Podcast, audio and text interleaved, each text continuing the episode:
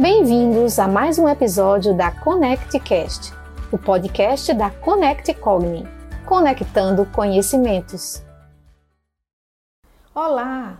A nossa conversa hoje é sobre culpa. E diferente de todas as outras falas que tivemos aqui, não foi redigida por mim ou pelas minhas companheiras da Connect Cogni. É uma parte do livro Psicologia do Cotidiano, de autoria do Dr. Cristiano Nabuco de Abreu, expoente da psicologia brasileira e querido colega psicólogo. Vamos lá. Culpa, nossa incessante companheira. Não é de hoje que o ser humano pensa e, diga-se de passagem, pensa muito. Ao fazer isso, inevitavelmente se avalia. Agimos assim desde que somos pequenos e tal hábito se mantém inalterado por praticamente toda a vida. Creio, inclusive, que até se acentue um pouco em idades mais avançadas. Pensamos de maneira ininterrupta a respeito do nosso presente, passado e futuro. Arriscaria dizer que, entre os três, nosso passado exerce certa predominância atencional. Imagino que esse fascínio ancestral seja decorrente do péssimo hábito que desenvolvemos a respeito de raciocinar sobre certos acontecimentos. Dos bons aos maus, estes últimos, diga-se de passagem, ocupam um espaço importante em nossa vida.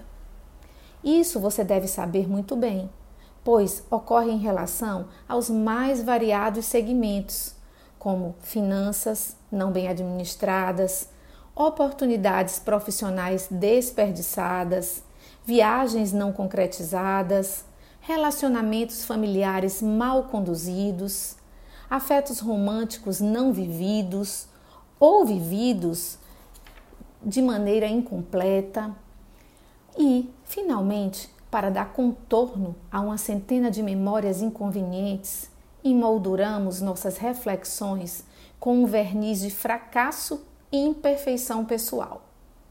Nesse processo nostálgico, um elemento se torna verdadeiramente preponderante: a culpa por ter feito algo de maneira imprópria. Culpabilizamos-nos por não ter tido, por não ter agido, por não ter sentido e, finalmente, por não termos nos posicionado de alguma maneira específica. Tais lembranças, obviamente, conferem-nos uma reminiscência de malogro e de incapacitação que se perpetua em nossa mente de maneira indelével.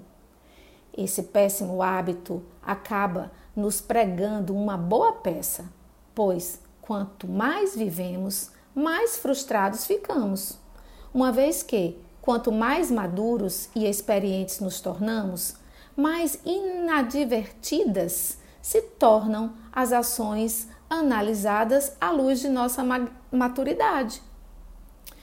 Como em um jogo de xadrez, no tabuleiro de nossa existência, examinamos a partir da vida adulta erros cometidos na condução de uma centena de peças e decisões passadas. Dessa forma, nossa mente fica povoada de arrependimentos e de remorsos que se tornam quase perpétuos em nossa realidade psicológica. Vejo isso diariamente em meu consultório. Entretanto, cabe aqui uma questão: o que fazer? Essa é definitivamente uma boa pergunta. Um aspecto que deveria ser considerado e ativamente praticado por nós em nossos pensamentos é a possibilidade de relativizar nossas imprudências passadas. Eu explico, não é difícil. Decorrente, não sei de quais princípios, o fato é que nos tornamos exímios julgadores. Tudo o que fizemos de errado salta aos nossos olhos. Fico pensando se isso se deve a uma moral cristã provinda dos pecados da conduta ou se é algo influenciado por conceitos de ética ou filosofia. Criticamos severamente tudo e todos. Sabemos de cabeça o certo, o errado, o bom e o mal, de modo que essas classificações, muitas vezes apontadas para nossa infância e adolescência, tornam-se tóxicas do ponto de vista retrospectivo, pois ficamos sempre no foco do deslize. Sobreviver a essa trilha de autoacusações que nos leva a um início não muito claro não se mostra das tarefas mais simples. Todavia, se conseguirmos olhar para a nossa história sob uma ótica mais compreensiva, as circunstâncias ganhariam um novo ponto de vista. Embora colecionemos recordações negativas, lembremos-nos de que sempre agimos a partir do que efetivamente tínhamos em cada ocasião. Compreende? Veja só. Eu costumo pensar que meus erros se deram única e exclusivamente por minha falta de discernimento e sensatez, típicas da pouca idade e experiência de vida. Dessa forma, coloco meus equívocos em perspectiva. Obviamente, não devemos nunca perder de vista nossa integridade e nosso bom senso. Entretanto, ainda que seja interessante nossa mente crítica nos alertar a respeito do que deve ser corrigido a partir do passado, também é interessante, como mente adulta, que entenda que somos pessoas em experiência plena, ou seja, sujeitas a contínuos erros de percurso que são corrigidos a partir das experiências. Dessa forma, culpabilizar-se menos pelos equívocos é um ótimo começo.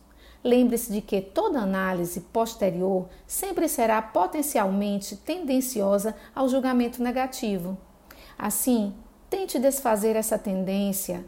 Posso assegurar que sua autoestima irá agradecer bastante. Caso você ainda se arrependa muito de algo, felizmente tem a oportunidade de corrigir o que, de fato, precisa ser alterado. O que quero dizer com tudo isso? Simples. Tente ser o seu melhor amigo, não um juiz impiedoso e implacável. Agindo assim, olhamos a vida com mais leveza e, ao mesmo tempo, alteramos, sem perceber, a maneira pela qual acreditamos ser vistos pelo mundo. Experimente pensar assim, vez ou outra. Acredito que isso irá ajudar bastante.